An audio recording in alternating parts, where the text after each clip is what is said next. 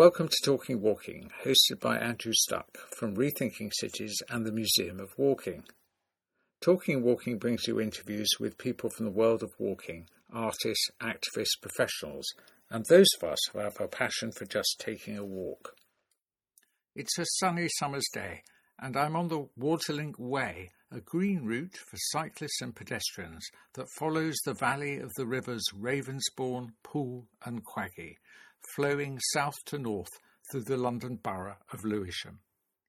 I'm in the company of Emma Jackson, an urban sociologist at Goldsmiths University of London and the director of the Centre for Urban and Community Research, as she tells me about how she uses walking not only in her research but in teaching her students. We talk about the research centre and how she herself studied there, as well as what urban sociologists do in general, and specifically when the pandemic restricted their explorations. Emma is keen to impress on how every walk is different, even if you're following a familiar route, as the Waterlink Way is to both of us. As if to endorse what she's saying, something unusual does occur. A little bit about where we're walking. We're walking on something called the Waterlink Way. Yeah, we're walking along the Waterlink Way along the side of the River Ravensbourne. It's a beautiful day, the sun's shining, it's used by lots of different people, so we've already seen dog walkers, a cyclist just went by, I've seen someone stopping to have their lunch. So, yeah, it's very well used public space. Uh, and you live locally to this? I do, I do. I've got very interested in this stretch partly because I moved to uh, just five minutes away from it and I'm always walking on it, cycling on it, how do, how do you describe the work you do? Are you a, are you an ethnographer and you're director of something that's called the Centre for Urban and Cultural Research? Community research. Oh yeah, dear, I'm oh dear, I've, I've got that wrong. The wrong C. but yeah, I'm a sociologist. I'm an ethnographer. I'm an urban sociologist to be specific. So all of my work is on cities, and specifically London. Actually, looking back over the work that I've done. What about the centre? What's their breakthrough research? The centre was established 30 years ago with money from the Deptford City Challenge, which was part of the single regeneration budget. So, central government money basically. Some of the earliest work the centre did was evaluating those kinds of projects. But there's been a huge body of work built up over those 30 years, a lot of work around histories of migration, race and racism, community and belonging in the city, and a really important strand of work in the centre is walking. Okay, so why? I think. why walking? I don't know. I think going back, I'm thinking about past directors, and you know, because I came up through the centre as a student, and we were always encouraged to just get out and about and walk in the city. I think there are various strands in urban sociology that thought, you know, you should do research. Robert Park, the urban sociologist, quoted about saying, you know, go out and get the seat of your pants dirty in real research, you know. And so I think there's this idea of being in the city, being on the ground, as well as looking at more abstract representations of the city through statistics. So going out, learning from the city by being in it and participating in it, I think is key to the centre's ethos. Okay, so we're, we're walking along beside this river, we're on the Waterlink Way. What are you absorbing that I'm not absorbing, which makes you an academic researcher and I'm not? well, you might be thinking about some of these things too, but you can hear all of the transport noise in the background. So when we think, you know, what enables this to be here, um, as I understand it, a lot of the railways in this part of London were built along the side of this this river um, and then the river starts to cause problems when people come and live here, and then people want to close in the river. We can hear the planes overhead, so we can think about how this place, you know, links together through these kinds of flight paths. But also, what really interests me is the different modes of use of being in this space. So we're just walking past a maintenance truck for the people who maintain and look after the river. So this space is only the way it is because it's maintained and looked after by the people who are contracted by the council to do it, but also there's a whole range of river groups who get together and pick up litter and get in the river, and they have this intimate knowledge of the river and its ecology, something that I don't have at all. So, groups like Friends of the River Pool, the Quaggy Waterways Action Group, you know, these are people with real hands on knowledge of this and they look after this space. So, they also feed into making the space as it is. But then there are also people who are feeding into making the space what it is by simply being. So, we walk past some school kids sat on a bench there's a woman walking a dog. In being in the space, they're making it what it is, so it would have a very different feel. We've so far avoided four or five cyclists who were intent on going faster than they should have been. well, that's an important point because there are always, as well, I'm making it sound really harmonious, but I'm sure there are tensions between all of these groups and how they think this space should be. You know, the needs of the cyclist, you know, the cyclist probably wishes this was a smoother path than it is. You know, the dog walkers are probably very pleased that it's not. So I'm going to sort of kind of challenge you because you're, yeah. you're, about to start a project on this yeah. river. But also, I'm going to ask you, what's the purpose of all this? I'm really interested in how all of these things layer up to make the spaces of the river. So, as well as all of the things that we can see and observe, there are other things that we can't see and observe right now. So I'm interested in this is a really fast changing area of London. There's a lot of construction, a lot of development, people moving in all the time. So I'm interested also in how does the river feed into these decisions about place? You know, so how does it impact on relations of power in the city? Which sounds really abstract, but basic things like does the river become part of marketing luxury flats by the river, yeah, even though it's a, a very small river. Yeah, yeah, yeah, exactly. How is the idea of southeast London, which is this corner of southeast London, Catford, Lewisham? There are huge projects underway. You know, how do the rivers feed into these kinds of decisions and about space? Well, that's what you're interested in. Is there a purpose for your research? Yeah, of course. It's pretty mean, isn't it? I think it's important to understand that so we can learn from these spaces. As I said, I think my hunch, I haven't done the research yet, my hunch is that there are many wonderful things about this stretch. And if we can learn about what works and what's wonderful, then that can provide useful lessons for elsewhere. Or if there are things that aren't working, if there are reasons why people feel they can't access this space, that it's not for them, that it belongs to someone else, or that it's not safe in certain ways, then that's something that we need to talk about as well. So I do hope, as well as there being an intellectual purpose for the project, I think there is also a useful. And my listeners are going to go, gosh, this woman's getting paid to wander around up and down her local bit of green space, absorbing in what's going on. It's part of my job. I wish that I got to do that all day long. That's just one of the many, many things I have to do. Well, what did you do during COVID? And obviously, being a walking researcher then, what did you get up to during the, uh, the pandemic? Because you, you were constrained. I actually lived a bit further away at that point, so I didn't come here that much. But like everybody else, I did my daily walks. I have an allotment that's actually further along this stretch. And so you were allowed to go to your allotment. So many of my walks were to the allotment and back. I had a small baby at the time, and in a way, the kind of walking that I was doing with her as a baby, it was kind of good preparation for COVID walking because there was a lot of circles of the park with the baby to get the baby to sleep, you know, to to not be lonely in the house. And then, then that just segued into the COVID walk around the park or the COVID walk to the allotment. So for me, I mean, it was still a huge rupture. I'm someone who likes to be out in the world, but perhaps that was a good walking preparation. But the the centre itself uh, uh undertook Um... Oh, we did, yes.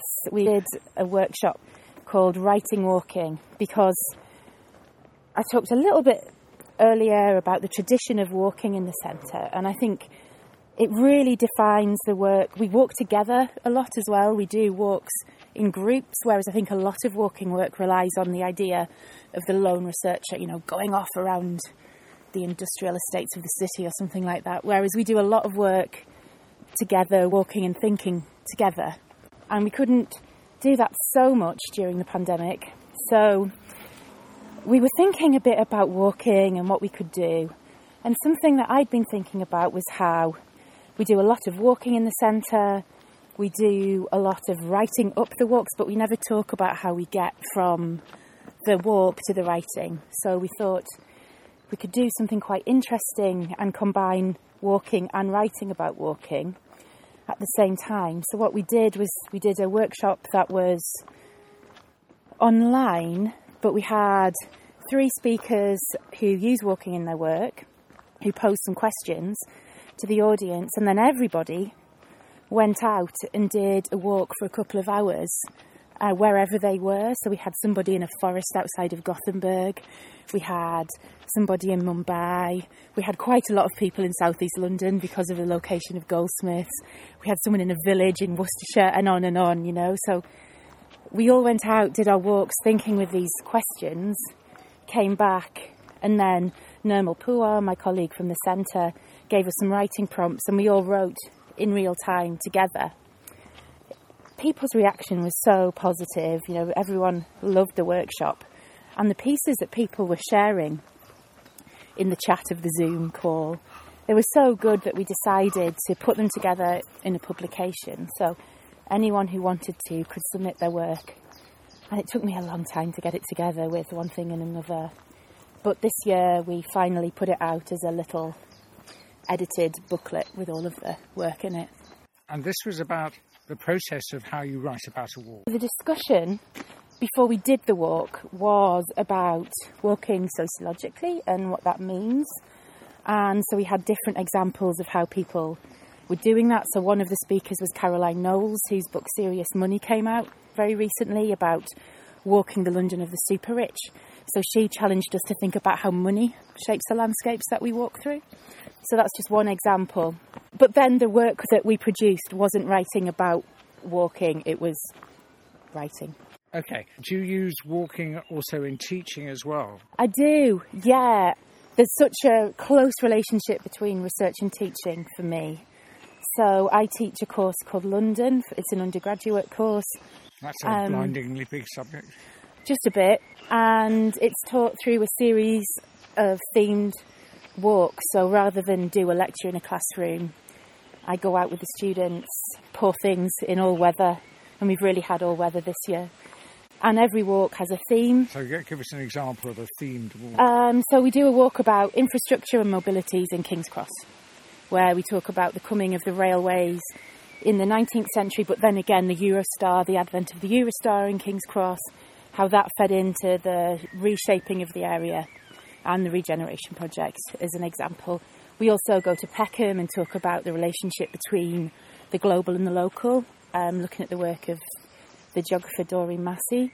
There's usually a key text, a key theoretical text that we think with, and then something based on the location.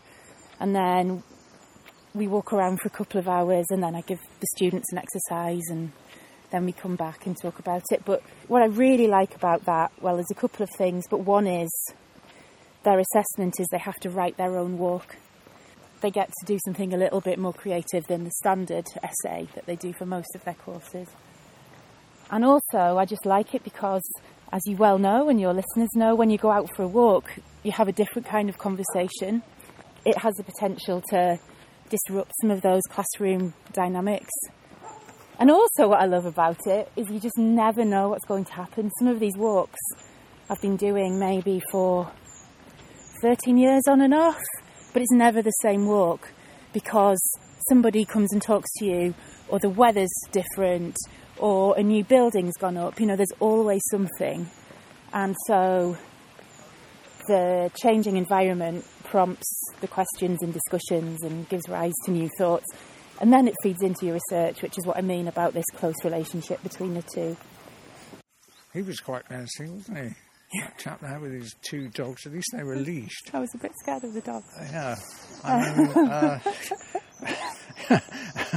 yeah, but I think this is something that um, you know I've always felt a bit about the Waterlink Way. Is there are sections of it which are very underused, if that be the right word. So you do encounter these people with dogs that look like that, and he That's didn't. True. He didn't look entirely friendly, did he? He didn't look entirely friendly, but you know, nothing happened. His dogs were on a lead he was fine. That might just be, you know, his face.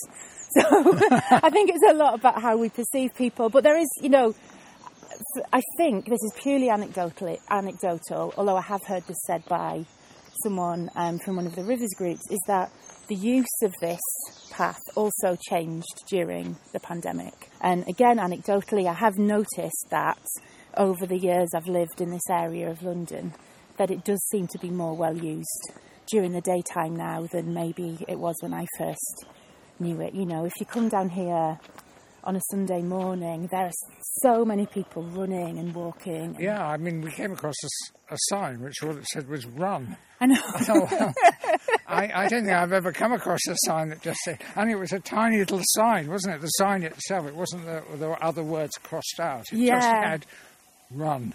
It's probably some art, isn't it?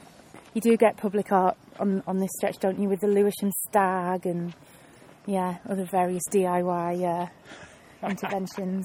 okay, so you said that you yourself came through the um, CUCR yeah. uh, yourself as a student. So, what drew you to that in the first place, and, and, and what did you do? I mean, you are the director of the CUCR, so am, you're, yeah. you're, the big wig. So, yeah. so you know, what was the kind of progression that got you there? I started off at the centre. I was drawn into the centre through the courses that were offered through the centre when I was a master's student. So, you know, I did courses. It was with Michael Keith, who was the centre director at the time, who's a brilliant teacher, among other things. And I remember, you know, being in these lectures on uh, Walter Benjamin in the city or, you know, W.E.B. Du Bois's work. And I, it just really sparked something in me, and the urban courses were my favourite courses. And then I did a PhD which was about young homeless people and their experiences of the city, which was based in a day centre in Somers Town. It was through doing that PhD and I was involved in various centre activities, uh, you know, little side projects involving doing bits of research for people and and writing. And I just got really drawn into it. And what I think is distinctive and great is that it has this firm, it has one, you know, what part of the centre is about creative methods and doing weird and wonderful things and trying out new experimental ways of doing research. And then another, it has its feet firmly in the area that we're in. So we do research, we try and do research that's also useful for the local area, whether that be for Phoenix Housing or at the moment we've got a project with the 999 Club, the homeless centre in Deptford. So we do uh, try and, you know, contribute to our local community through what we do. I think that's really important. Got a vehicle coming from behind now. That's a weird thing. Did you see him? Yeah. No, that is. He's, he, not re- he must be someone doing. He's wearing headphones as well as uh, driving a car. It's a bit bizarre. Okay. Big, big socking grey headphones. I did notice that the gate was open at the So at the end of the path. He's about to come round. He's got his walkie-talkie. Look at them. They've all got kit. It's a bit worrying. Is worrying. it the police? Is this a very exciting day on the Waterlink Way? It is the police. Yeah. Yikes. That's a that's a heavily equipped police car, isn't I've it? never seen a. I should say for you know the listeners, this is a fully pedestrianised area, so it's quite strange to see a heavily equipped police car on here. Yes, I mean, to me, what was rather strange was that they were sort of kind of walkie-talkie, and they got uh, laptops, and uh, and there were four of them in the car, and one of them was driving with a headphone. We could only see the badge on the chap in the passenger seat. I 'cause He had his, screen, his uh, window down. Otherwise, we wouldn't have known it was the police. They're probably listening to what we're talking about. one of them. But the other thing is that I always find that this is the. Um, yeah, this, this is to me a disappointment is that we didn't encounter them on foot, that they weren't on foot. You know, if you were walking along here and there was a policeman came along, a bobby, on foot or on a bicycle, you know, I would actually feel more reassured than seeing these four guys super teched up in a dark screened, unidentified mm. police car. Yeah, I don't Weird, think I'd it? feel particularly safe either way, really, with the, the Met these days. But that was certainly very strange to see, and I've never seen a police vehicle. There you are. You, you said you can do lots of walks, and each one is different because something will happen. It's although- true, it's so- true, so it's true, it's okay, true. so I'm going to ask you: Can you recommend a couple of walks for my listeners? One of them might be this oh. section of the Waterlink Way. I think this section of the Waterlink Way is really interesting. And of course, they might bump into you while They you're might, researching. they might bump into me, researching, talking to people about the river. I think the stretch from Catford to Ladywell is lovely and it's very well known. This stretch, as we have covered in this walk, you see all kinds of interesting things. But there are new things that have happened down here. There's a pond that has just been opened. You can, you can see it in all its glory. But also, if you follow the path down past where we came, and follow the cycle path, you end up going through this industrial estate where you get on a Sunday, you've got churches, you've got heavy industry, you've got football matches. Not as beautiful as the river, but quite interesting in terms of thinking about the edges of London and what kind of things coexist together. So that's one walk. And what, what about a what about a second walk? Uh, you're not recommending any of your themed walks. Well? I might recommend a themed walk. I really like walking in Peckham. I think it's a wonderful, interesting place. And so the walk I tend to do in Peckham is very short, but it's quite wiggly. so starting at Peckham Library, going up Rye Lane, but weaving in and out of some of the arcades, the spaces that have been opened up in the last 15 years, like the car park and the Bussey building. And um, I think again, it's it's a place where it's very interesting to example how the city's been remade. On the one hand, through the constant incoming, you know, migrate waves of migration that remake it and made it such an important hub for Nigerian London. But then also these processes of development and gentrification that you see, and you see these things unfolding on top of each other on that street. You've been listening to Talking Walking, brought to you by Rethinking Cities and the Museum of Walking. In this episode, you've heard from Emma Jackson. If you have any views on this interview or any walking issues, we'd love to hear from you. Just follow the links on the Talking Walking website. We look forward to having you along for future episodes of Talking Walking.